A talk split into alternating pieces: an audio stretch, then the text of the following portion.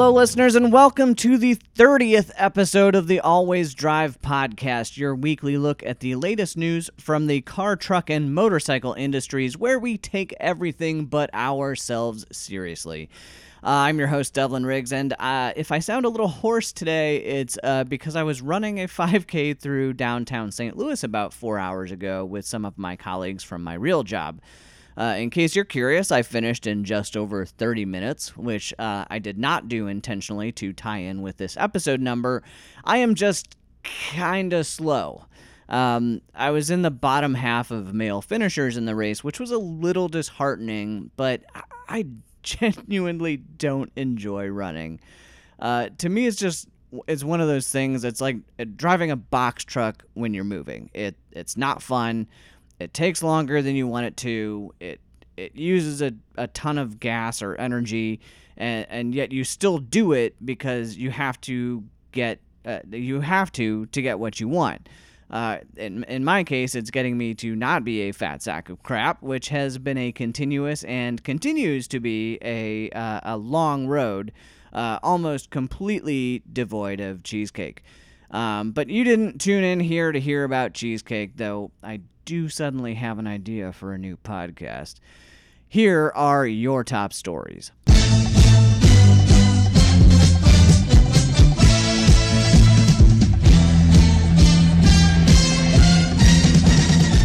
Much like everything else, millennials have taken on much of the blame for the current auto sales slump that has lasted the entire year so far. Um, it, it'd be also convenient to blame Hurricane Harvey, which basically removed Houston, uh, one of the biggest automotive sales markets in the country, from selling anything for a few weeks.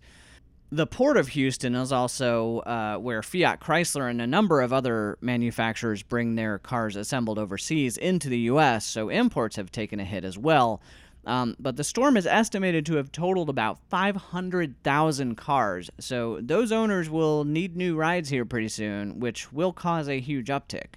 Um, but back to millennials. Uh, the story went for a long time. Oh, millennials want to live in the city and ride their bikes everywhere, and they don't want the hassle of owning a car, so they'll just rent zip cars or ride Ubers everywhere. Well, it turns out you generalizing douchebag analysts have gotten it wrong again and millennials do love cars and are buying them.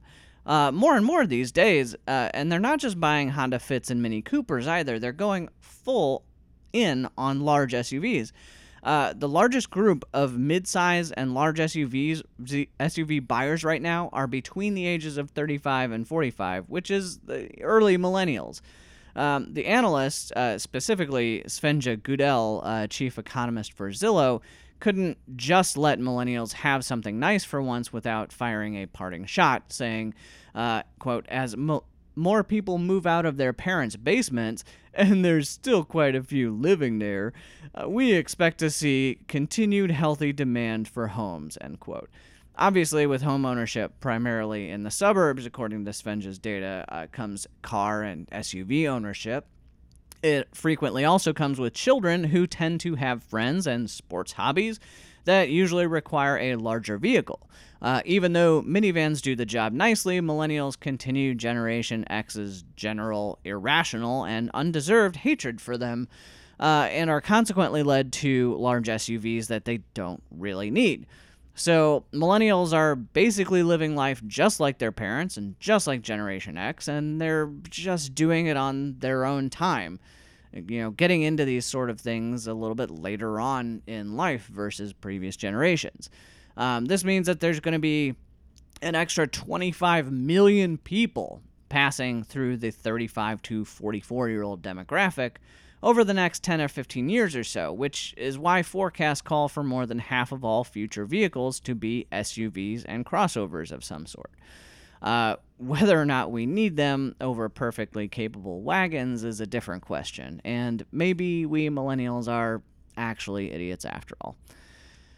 Uh, in other news, after announcing this week that the company would end its controversial practice of tracking users after they leave their cars, Uber finally landed on a new CEO to take over for Travis Kalanick, who you will probably recall from my extensive coverage was uh, ousted after just about a billion things he did or allowed to go wrong during his tenure. The man they picked, uh, and I'm probably going to pronounce this wrong, Dara Khosrowshahi is formerly the CEO of Expedia, so he has some highly relevant experience in the online travel booking business. Uh, despite not really being a celebrity CEO, uh, so to say, Khosrowshahi was the highest paid CEO in America in 2015, earning uh, $91 million in stock option grants alone. Uh, so it's not like it was either this or waiting in the unemployment line for him. Uh, under his leadership, though, Expedia doubled its annual revenue from 2012 to 2016, and he's previously commented on being committed to growth rather than margins, which bodes well for users hoping that uh, prices of the ride sharing service will remain low.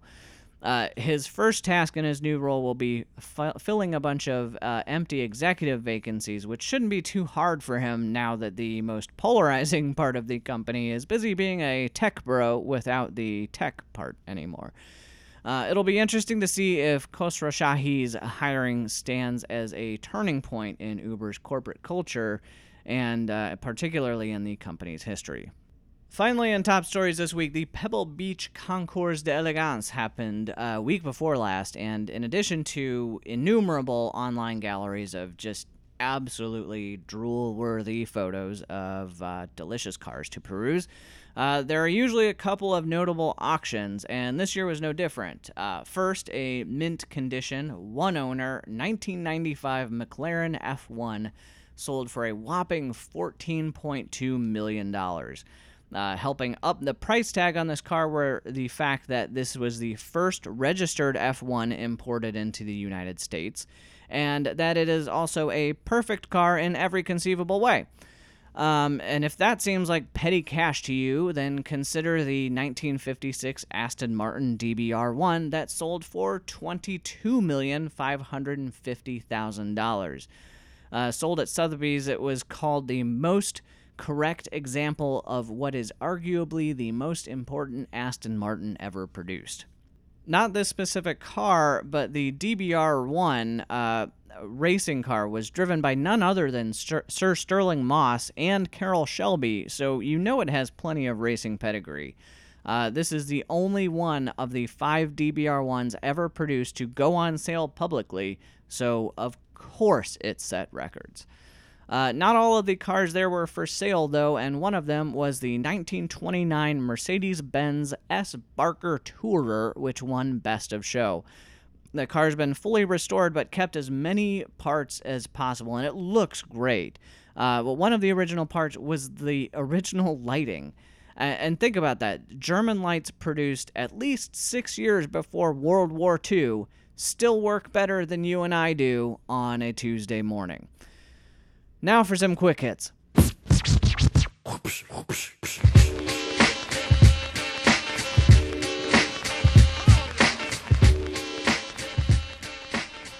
Just as the education fund was the gift that kept on giving to them, this UAW and Fiat Chrysler embezzlement scandal is the gift that keeps on giving us new criminals. A fourth person, retired UAW Associate Director Virdell King, was charged in the case this week.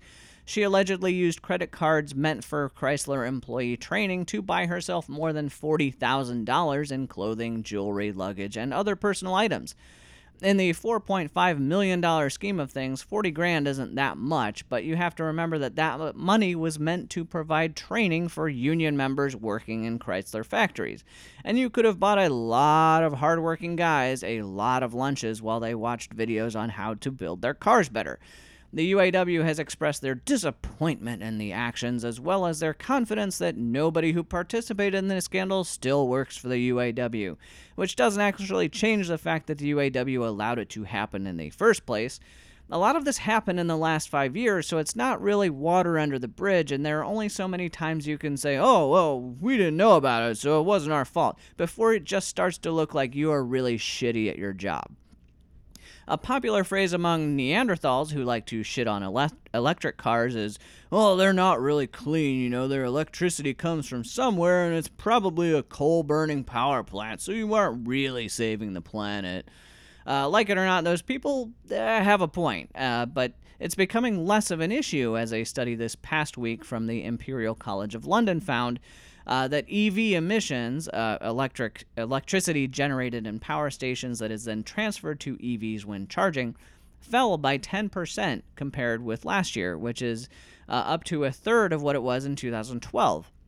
This is due in no small part to the switch being made from electricity generated by coal to that generated by natural gas and renewable sources like wind, solar, and tidal energy. As more renewable sources come online, the carbon intensity of electric vehicles will decrease even more, making them greener and greener. Meanwhile, Mazda and others will refine uh, internal combustion engines to use less gas and become greener themselves. So, with these two and many other efforts, by your powers combined, I am Captain, Captain Planet. Planet. In episode 29's deep dive, I mentioned that uh, Toyota and Mazda have announced a joint venture to develop new cars and share technology together, and part of that agreement will manifest itself in a $1.6 billion factory somewhere in the United States. That fact has, however, divided the states, uh, each of which is groveling at Toyota and Mazda's feet for a chance to be the home of that factory and its anticipated 4,000 jobs. While Michigan and the Midwest have traditionally been home to many assembly plants, the South has gained popularity recently because of strong anti union sentiment there, which generally saves manufacturers a ton of money. While nothing is technically off the table, experts have gone out of their way to state that no logical company would ever start a factory in Illinois. This, despite the fact that their land is perfectly flat for hundreds of miles and full of unskilled laborers. Sorry, Illinois, better move to Chicago. Safety in modern cars has come at the cost of certainly vehicle weight, which has grown for pretty much every car not named Miata. With the inclusion of side curtain airbags, many cars have suffered from a lack of visibility as well. In sports cars with long, rakish windshields, it's even worse, which can make for huge blind spots. Uh, it's not exactly great for nailing the apexes in tight, winding country roads, much less avoiding the pretty regular deer. Fortunately, Toyota has just patented a technology for invisible A pillars. Uh, what's missing from this patent is any information about how this system will actually work, though Toyota mentions that previous efforts with such technology have involved screens and cameras, making the tech pretty expensive to integrate. Will Toyota's be cheaper then? Will it use cameras and screens or just witchcraft? Will we see this on a future Celica, perhaps? Will the patent office just give you patents for any wild idea you send them, even without any sort of credible technical specification for how it will actually work? Probably yes, but certainly more answer questions than answers right now. Uh, driving a Chevy Blazer isn't a great idea. Driving a Chevy Blazer while drunk is a really terrible idea. Hitting another car while drunk driving in your Blazer is disastrous, but managing to hit 17 cars just while trying to park your drunk ass in your Blazer, absolutely epically bad. But that's just what 25 year old Tony Futch did in, you guessed it, Florida. Uh, the great news is that Tony didn't hurt anyone, just a whole ton of cars that he will be spending the rest of his life paying to fix. Even though it's a terrible company, just take an Uber, people. Supporting a company of questionable ethics is still better than taking the wheel after a couple, or, in Tony's case, a couple hundred.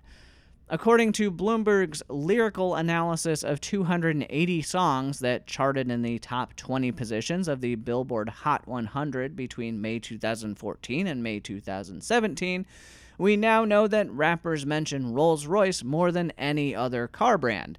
How many times was it mentioned, you asked? 11.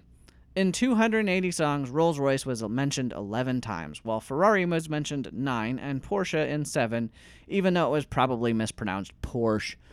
Uh, from my auto show wrap ups, you guys know I'm a fan of hip hop, and I'm a bit surprised that cars aren't mentioned more. In fact, Chevy was mentioned more than Lamborghini, Bentley, or Mercedes Benz. Does all this mean that rappers are getting more modest in a post recession world? Uh, no. This is because more country stars think they can rap and are infiltrating the genre. So look out, Rolls Royce. My truck's coming for you! Now for some new cars. Brand new, brand new, brand new, I don't like it unless it's, brand new, you might see me in my brand new, whip with my brand new. head pumping my. I've never been a fan of the Ferrari California, and it's not just the concept of a so called entry level Ferrari being named after a U.S. state largely obsessed with vanity and posturing, uh, but it just was a, a very good looking car in, in my estimation. Uh, but fortunately, Ferrari has fixed both problems this week by unveiling their new Portofino, uh, the new entry level, uh, term used very loosely, Ferrari. Uh, it's powered by the same turbo 3.9 liter V8 as the California, but tuned to produce uh, 40 more horsepower, which is up to 592, which will take you to 60 miles per hour in just three and a half seconds, which is pretty quick. Uh, named after an Italian village, the Portofino is much lighter than the outgoing California because Americans are fat. Uh, it's also a pretty car, and, and you'll probably see these rolling around outlet malls pretty soon. But uh, just remember that the impoverished paupers driving them couldn't afford any more than the entry level Ferrari. Let's all pity them. I've mentioned recently that uh, Acura was getting back into the prototype racing game, but uh, not in the World Endurance Championships or Le Mans prototype classes. Instead, uh, they are joining the IMSA races with the ARX 05, which they just showed off this week, and the car looks seriously cool. Uh, it's not just a wild design that produces a ton of downforce, it's actually powered by this essentially the same V6 you get in the Acura MDX, RDX, TLX, and all the other X, X, X, X Acura models. Granted, that V6 has been twin turbocharged to hell and back uh, to the tune of 600 horsepower, which you're unlikely to see in your RLX unless you have some serious money and don't really care so much about practicality. Uh, generally, the point of racing is to try out new tech that eventually finds its way uh, into road cars in some fashion or another. And I wish I could say I was confident that Honda would use this Acura race car to come out with an NSX that isn't completely bonkers expensive and have ton of uh, the hybrid technology baked into it. But apart from the Civic Type R, when has Honda actually done something really interesting recently? Uh, in other cars we can't buy news, Mercedes and their Maybach Ultra Super Premium Luxury sub brand recently announced the Maybach 6 Cabriolet concept car. It's an all electric barge of a car that really must be seen because of how ridiculously opulent it is. Go Google this. Uh, the almost 19 foot car has a has four electric motors pumping out 750 horses to 24 inch wheels, propelling fa- passengers to 62 miles per hour in just four seconds, and then on to a limited top speed of 155. Uh, any faster, and the toupees of the Russian oil barons who buy these things will simply get torn right off their heads. Uh, in case you're concerned about range anxiety for those uh, poor Russian oil barons, this thing will go 311 miles on a single charge, which is plenty of juice to drive from their penthouse London flats to their soccer stadiums to visit the teams they own in the English Premier League. In only slightly more obtainable car news, the new BMW M5 was detailed this week after being leaked on the cover of the new Need for Speed game months ago. Uh, we learned that BMW's Halo sedan will put down 600 horsepower from a twin turbo V8 and it'll go through all four wheels, which is a first for the M5. It'll hit 189 miles per hour if you uh, get the M Drivers package and are the type of person who loves terrorizing backseat drivers and uh, lives near the Autobahn. Uh, importantly, it's no heavier than the outgoing model, despite the all wheel drive system. Uh, but also importantly, there's no manual option, which is bound to upset uh, a fair amount of uh, purists. Uh, those people are more than welcome to save their $140,000, which is the starting price for the new M5. Bloody hell. Coming back down to earth, uh, the Volkswagen confirmed that last week that the microbus will be coming back in 2022 and will be based on their modular electric vehicle platform like the ID Buzz concept uh, that we saw was last year. Um, it will come with a fun, configurable interior as well as a level 3 autonomy, which will require some driver attention uh, while the car does much of the actual driving. Uh, we'll see an electric hatchback based on the same platform at some point in 2020, which should provide a good preview of the actual mechanicals beneath this thing. But for now, we'll just have to assume it runs on weed, because let's face it, a lot of these are just going to smell like they do. Also, in electric car news, Ariel, the company that makes the Atom, is uh, which looks like a ridiculous piece of scaffolding just strapped to an engine and wheels, uh, is looking to make an electric vehicle. Uh, just like their gas-powered car, though, they're planning for extreme performance and go-kart handling. What type of performance are we talking? How about 0 to 100 in 3.8 seconds? Yes, not 0 to 60 or 102 kilometers per hour, even though 3.8 for that is faster than almost all cars can do. 0 to 100 miles per hour in less than 4 seconds. This all electric car would be called the P40 and will offer 1180 horsepower and 1328 pound feet of torque. Uh, which, for a car about the weight of that old grill your parents had you haul from the garage to their patio this year, means it's going to go really, really fast. Uh, Lamborghini also dropped some new leather and metal on us this week with their new Alpha 1, uh, which has promised the pinnacle of technology. Uh, the interior is loaded with processors and batteries, and uh, looks like it'll handle well, and even has uh, an 8 megapixel front facing camera. Uh, oh, yes, this is this is a phone. It's not a car. yes, it's a Lamborghini phone. I, I probably should have started with that. Uh, I, I, acknowledge, and the fact that it also costs two thousand four hundred and fifty dollars. Uh, so shut up. Uh, if you want to pose as a Lamborghini owner and just happen to have two and a half grand sitting around to spend on a piece of posturing, uh, be sure to save an extra fifty dollars or so because the phone doesn't even come with a wall adapter, just a cable, because it can. Lamborghini. When you hear the words uh, Mercedes Benz Special Edition, uh, the mind will automatically jump to legendary cars like the AMG Hammer, the CLK GTR, and the SLS AMG. Well, open the record book again because a brand new special edition is coming out, and it's to commemorate the 10th anniversary of the Mercedes Benz Sprinter Travel 65.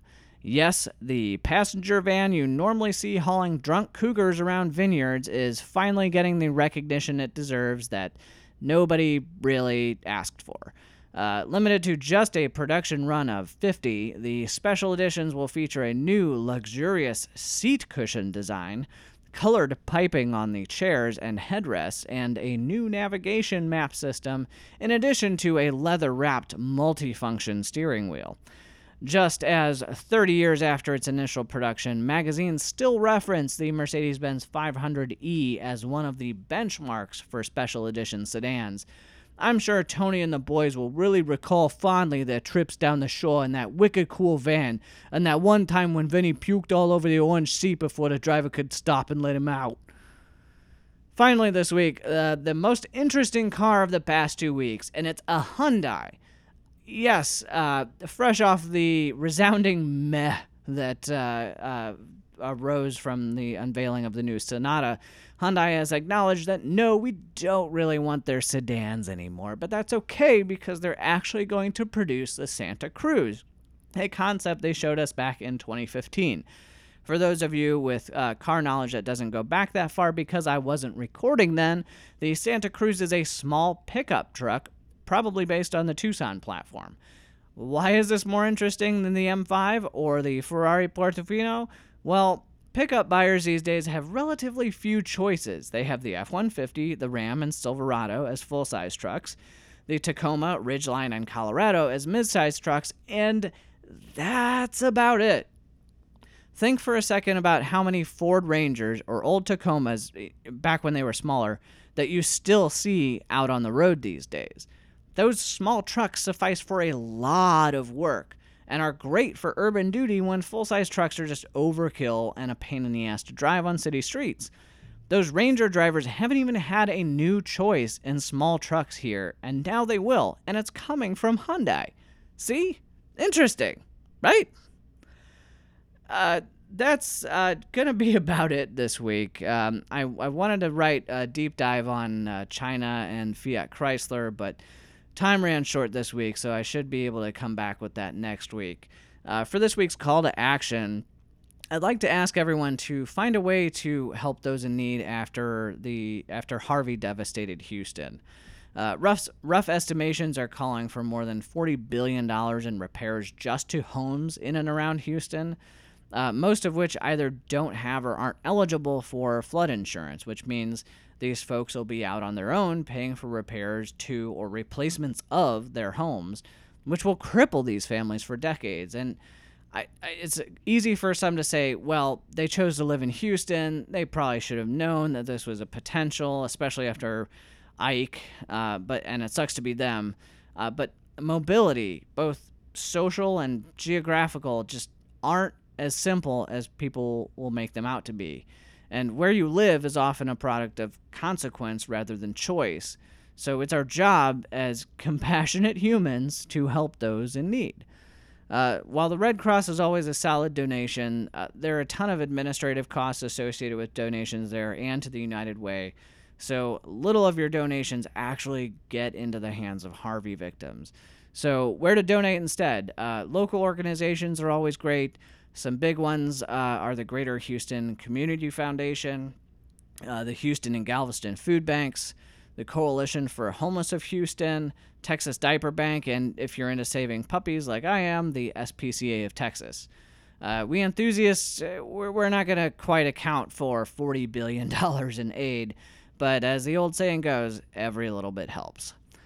With that, uh, thank you for listening. Uh, thank you to Nicholas Falcon for our intro song. I thought about leaving you guys today with the sounds of the Mercedes Sprinter Travel 7065 to celebrate its special edition, but no, no, nobody deserves that.